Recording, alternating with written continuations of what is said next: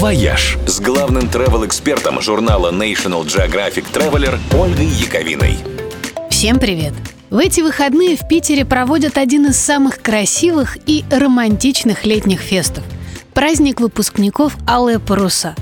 Обычно в финале белоснежный корабль с алыми парусами проходит по акватории Невы под салюты и фейерверки. Но в этом году, чтобы не создавать на набережных столпотворений, парусник красуется в водах Финского залива. Питер не единственное место, где можно полюбоваться на большие парусники.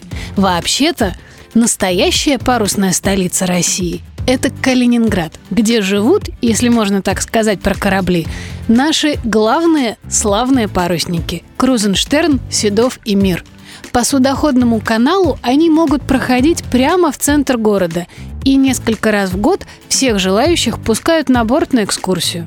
Впрочем, на любом знаменитом паруснике можно отправиться и в настоящее путешествие, даже если вы не курсант морского училища.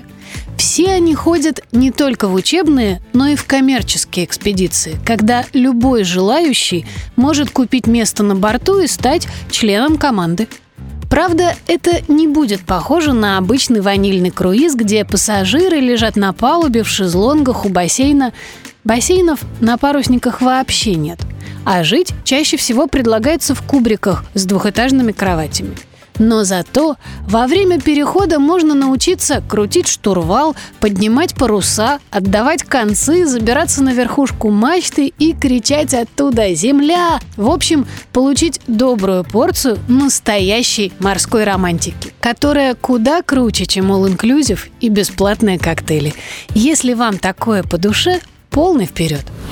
«Вояж» – радио 7 на семи холмах – «Вояж» с главным travel-экспертом журнала National Geographic Traveler Ольгой Яковиной. Всем привет!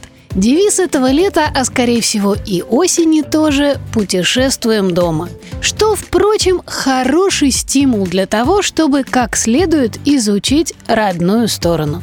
И обнаружить, например, что у многих всемирно известных достопримечательностей есть вполне конкурентоспособные аналоги в России – вот, например, вместо Мертвого моря можно поехать к соленому озеру Баскунчак в Астраханской области. Там тоже запросто можно лежать на воде, читая газетку, мазаться целебными грязями и любоваться покрытыми солью берегами. Мечтающие увидеть китайские летающие горы, которые засветились в фильме «Аватар», смело могут отправляться в заповедник Ленские столбы в Якутии – Удивительный каменный лес с вертикальными 100-метровыми скалами на берегу реки Лены по красоте не уступает китайскому коллеге и тоже включен в список наследия ЮНЕСКО. Тоску по средневековым европейским городкам можно утолить в Выборге или в окрестностях Калининграда – а новая набережная Ёж-Королы до того похожа на бельгийский брюге, в честь которого и названа, что там смело можно залечь на дно на недельку и получить преогромное удовольствие. Пейзажи потрясающего плато Путарана в Красноярском крае легко перепутать с исландскими, а камчатский Кранотский вулкан запросто мог бы стать в кино дублером горы Фудзи – в России даже есть место, которое называют «русские Сейшелы». Это урочище Донцо в Ленинградской области. Здесь на поверхность выходят голубые кембрийские глины, окрашивая воду в озерах в тот самый сказочный цвет, который на фотографиях Сейшел и Мальдив кажется фотошопом. А если хотите, чтобы к лазоревой воде прилагались белоснежные пляжи, поезжайте в Приморье – между прочим, Владивосток находится на широте Сочи, и купальный сезон там уже в разгаре. В общем, есть нам чем заняться дома, и пусть весь мир подождет. «Вояж» – радио 7 на семи холмах. «Вояж» с главным travel-экспертом журнала National Geographic Traveler Ольгой Яковиной. Всем привет! Скучая по далеким странам, мы часто особенно тоскуем по еде, с которыми их ассоциируем. Дескать, эх, вот бы проснуться сейчас в Париже и заказать к завтраку свежих круассанов. Но удивительное дело, часто эта самая еда, ставшая для нас символом той или иной страны, придумана вовсе не в этой стране. Вот, к примеру, те же круассаны. Изобрели их вовсе не во Франции, а, представьте себе, в Австрии.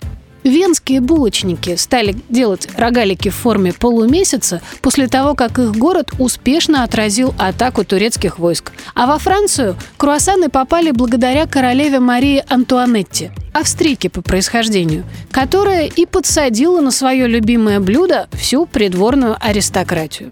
Есть и еще более поразительный факт.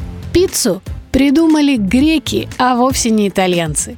Еще в античные времена они начали смазывать лепешки маслом, посыпать зеленью, луком и овощами и выпекать на углях. Блюдо назвали плакунтас, его и сейчас в Греции готовят. А древние римляне заимствовали эту идею, довели до ума и превратили в итоге в главный фастфуд всех времен и народов. Кстати, о фастфуде. Чипсы начос вовсе не мексиканское изобретение – их придумали в Техасе в 40-е годы. Поначалу просто нарезали на кусочки кукурузные лепешки, посыпали чеддером и острым перцем чили и подавали зрителям во время матчей по американскому футболу. Острая пища вызывала у них желание заказывать побольше пива. Но, пожалуй, самый невероятный факт в том, что щи придумали в Древнем Риме. С римскими легионерами этот суп из квашеной капусты разошелся по миру и пришел к нам, чтобы в итоге стать нашим национальным достоянием. Впрочем, наши щи все равно самое вкусное. «Вояж» – радио 7 на семи холмах –